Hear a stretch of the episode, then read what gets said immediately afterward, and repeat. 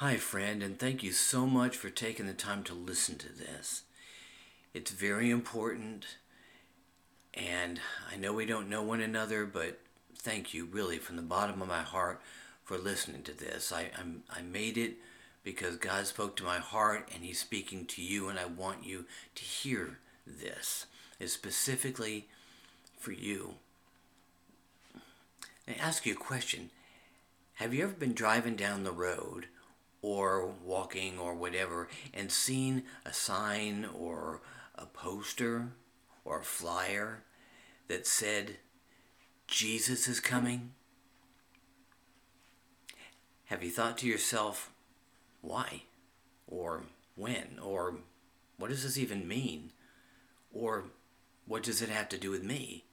Or why should I care?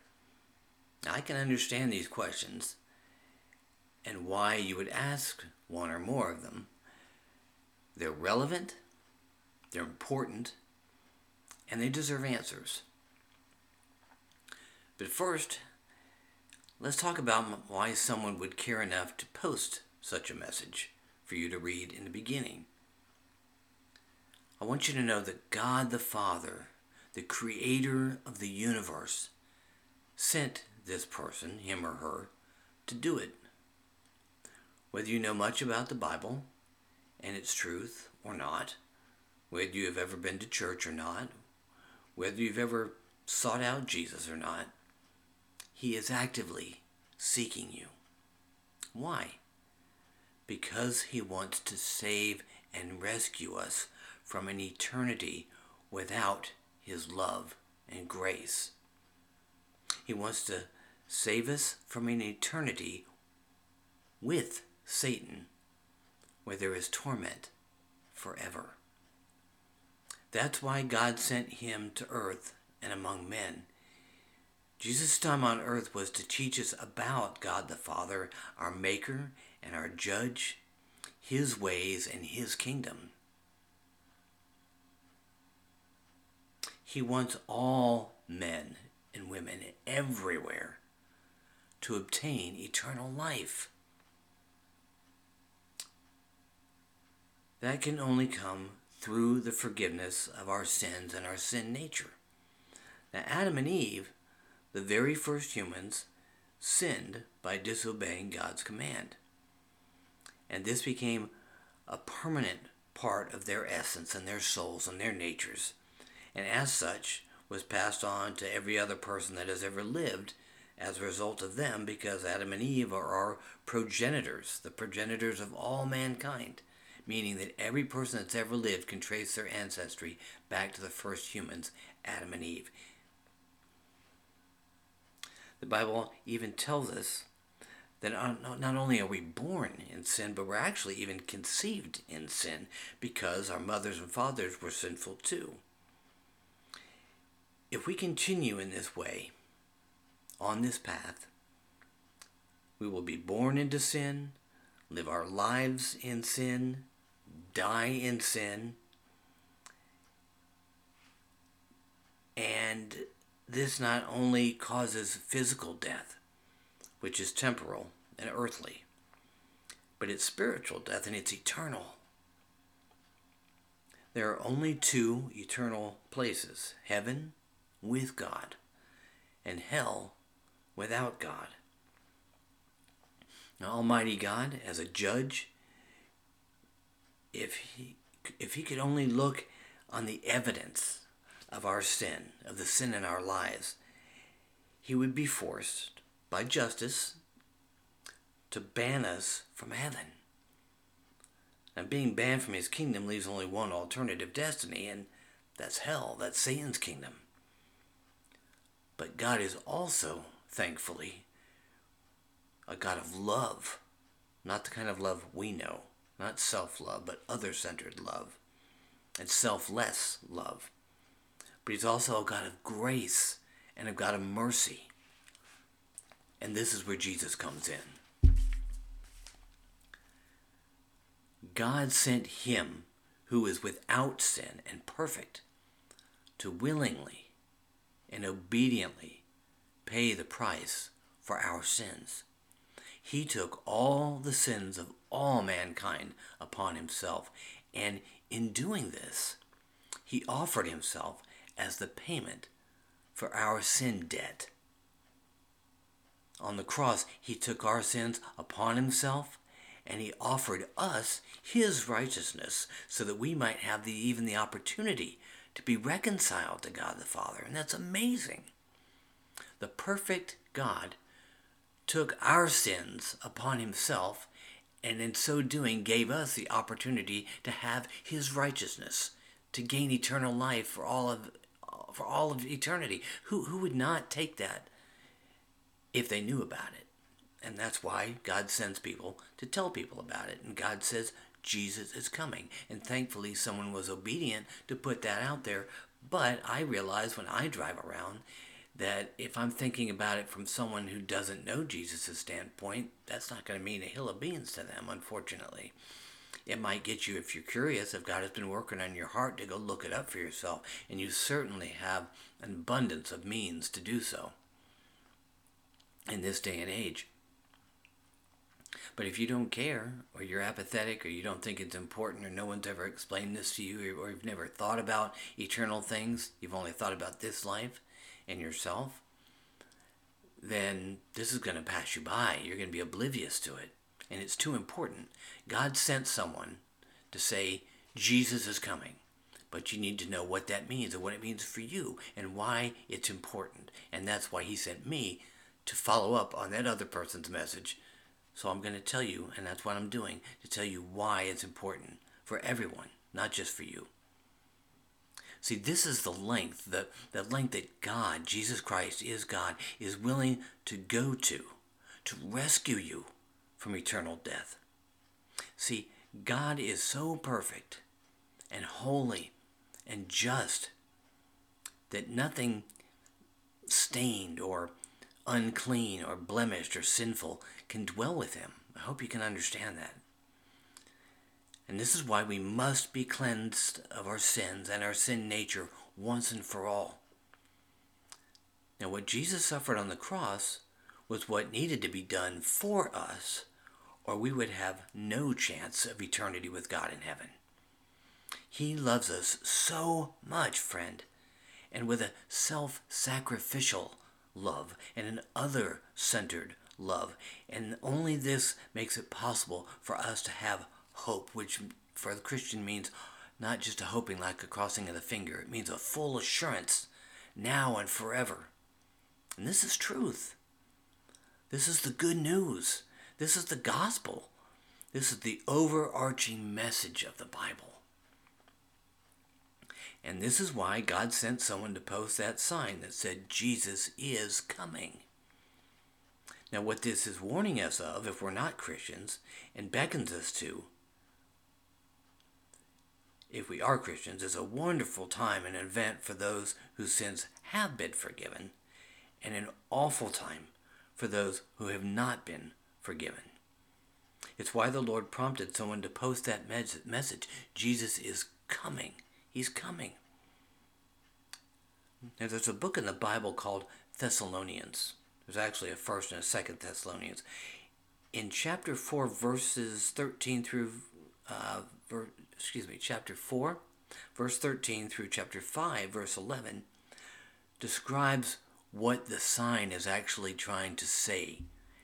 And it says this It says, we, we do not want you to be uninformed, brothers, about those who are asleep now, in the Bible, when it says asleep, they're talking about the people that are Christians that have died, but they know they're going to rise again, have a resurrection. They're going to have eternity with God. So they're really only asleep. They're not dead like those who have no hope and will go down. Who are alive, who are left until the coming of the Lord, until Jesus comes.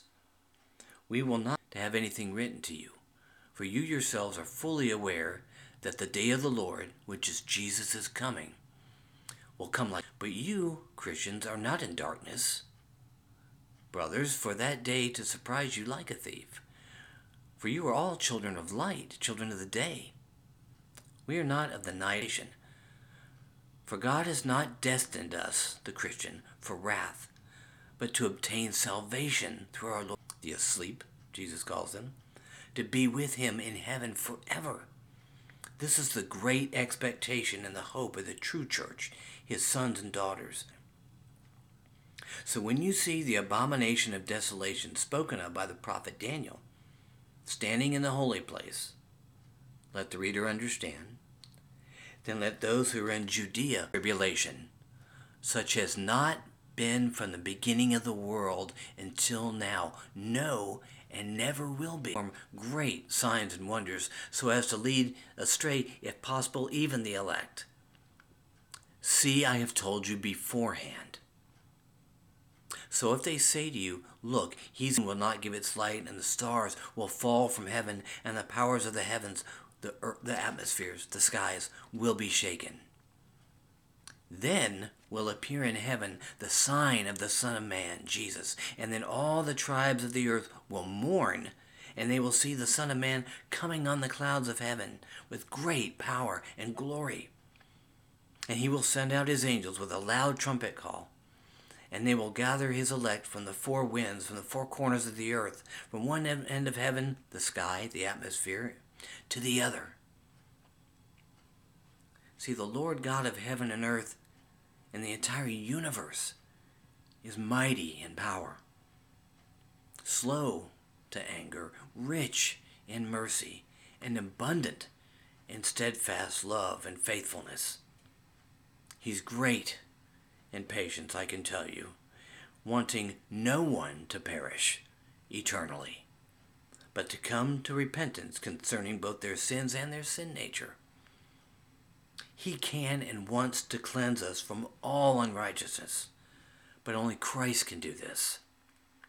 He poured out his life to save us and to redeem us from evil, the darkness that we choose and walk in every day. He has offered us true hope. But to those who reject him, Hebrews 10 30 31 says this For we know him who said, Vengeance is mine, I will repay. And again, the Lord will judge his people. It is a fearful thing to fall into the hands of the living God. You have a chance of salvation to avoid this. Jesus is coming. And that's why God is sending forth this message.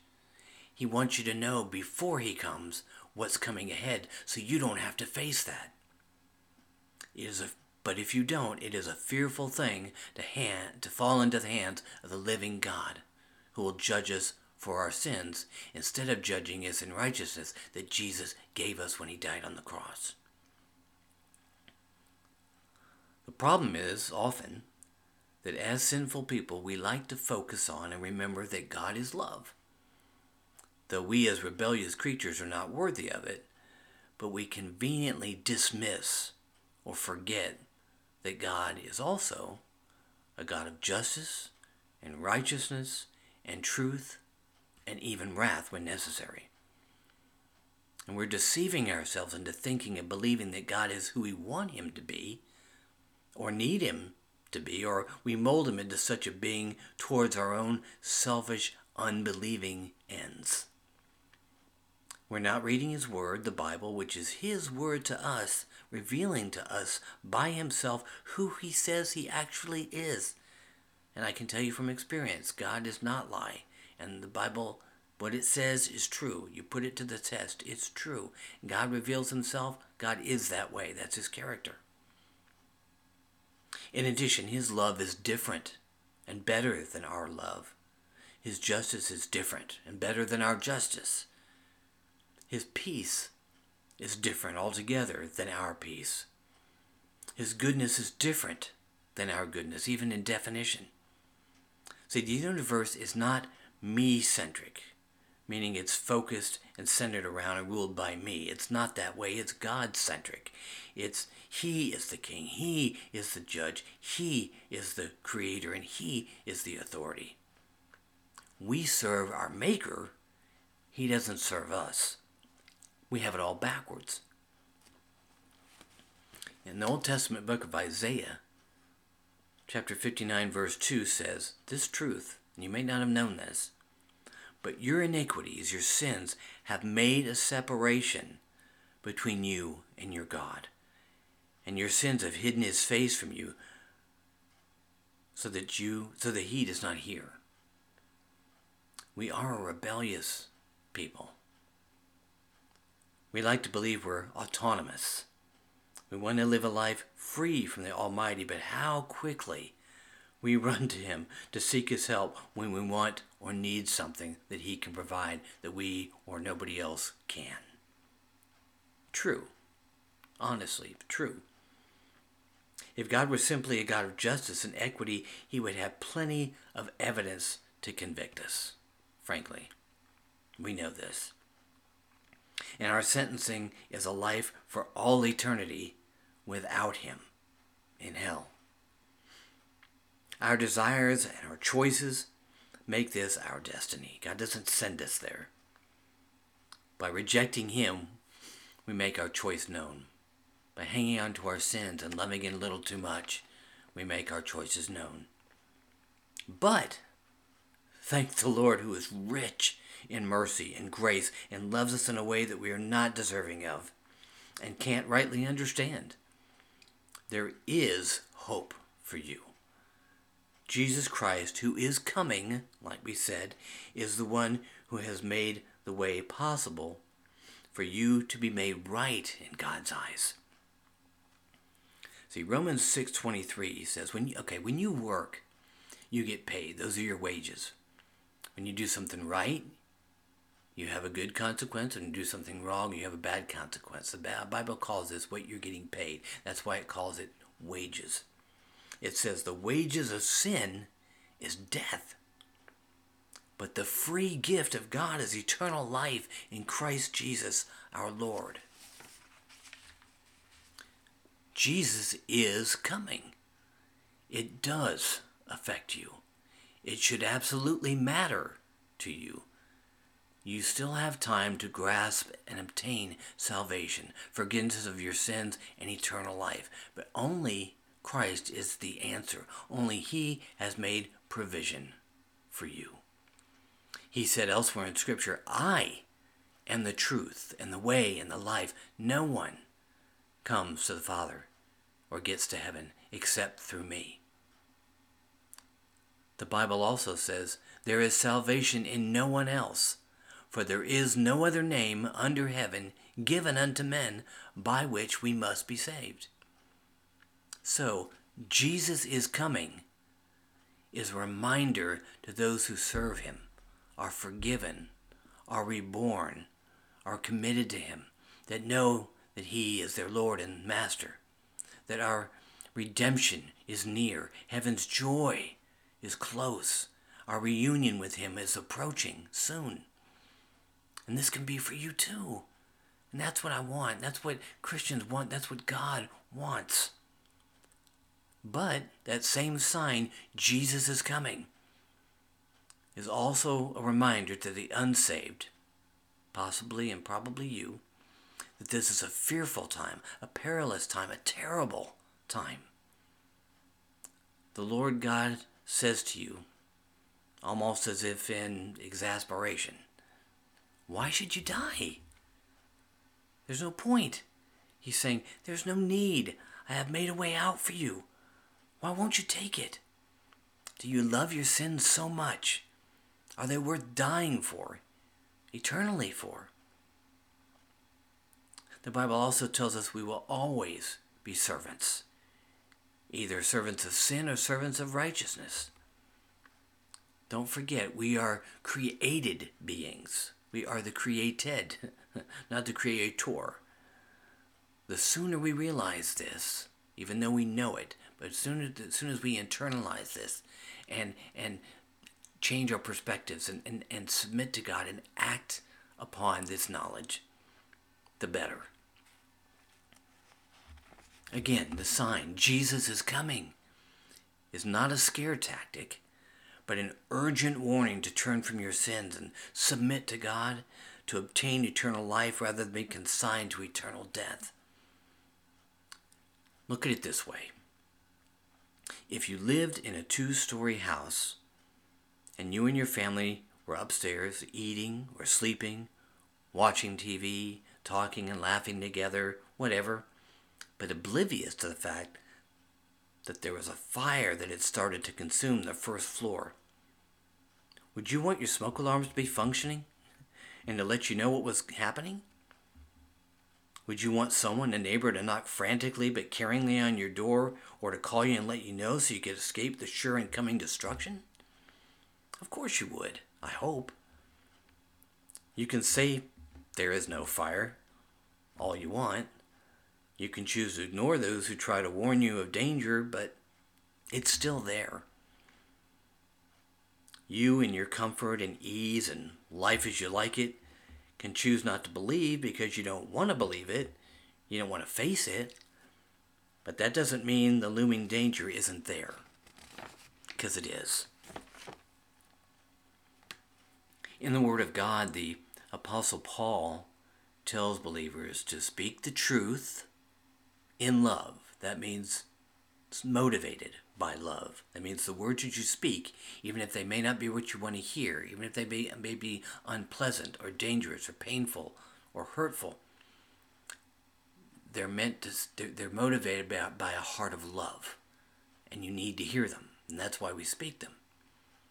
And this doesn't mean when you say speak the truth in love, like the world says it, it's not to be soft. It doesn't mean to not, it doesn't mean not to possibly offend anyone or to speak softly or timidly or and it doesn't mean to water down the message of the gospel or sugarcoat it either.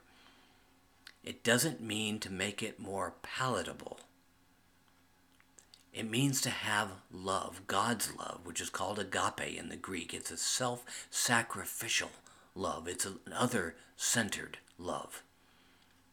And we need to have that as a motive and intent of our hearts. And so when we speak the truth to you about these things which are unpleasant, they're meant to save your life eternally. They're motivated, motivated by other centered love, our love for you is motivated by self sacrificial love. We may have to lose friends or lose family or lose coworkers or be subject to mock and ridicule or whatever, but we do it because we love you.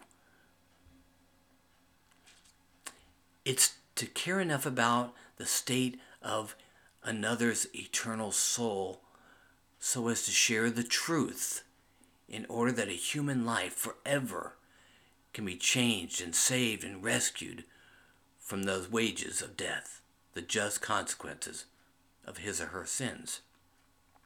Jesus is coming is either a proclamation of great joy or it's a call that falls on the deaf ears of an apathetic or and or rebellious person who will live through or die before a time when that first story of your two-story house burns, destroys the bottom floor, uh, destroys the upper floor, and causes those upstairs to collapse in destruction.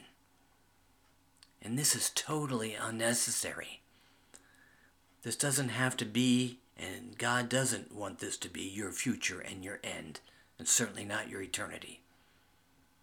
But you have to choose. Will the will that He has given you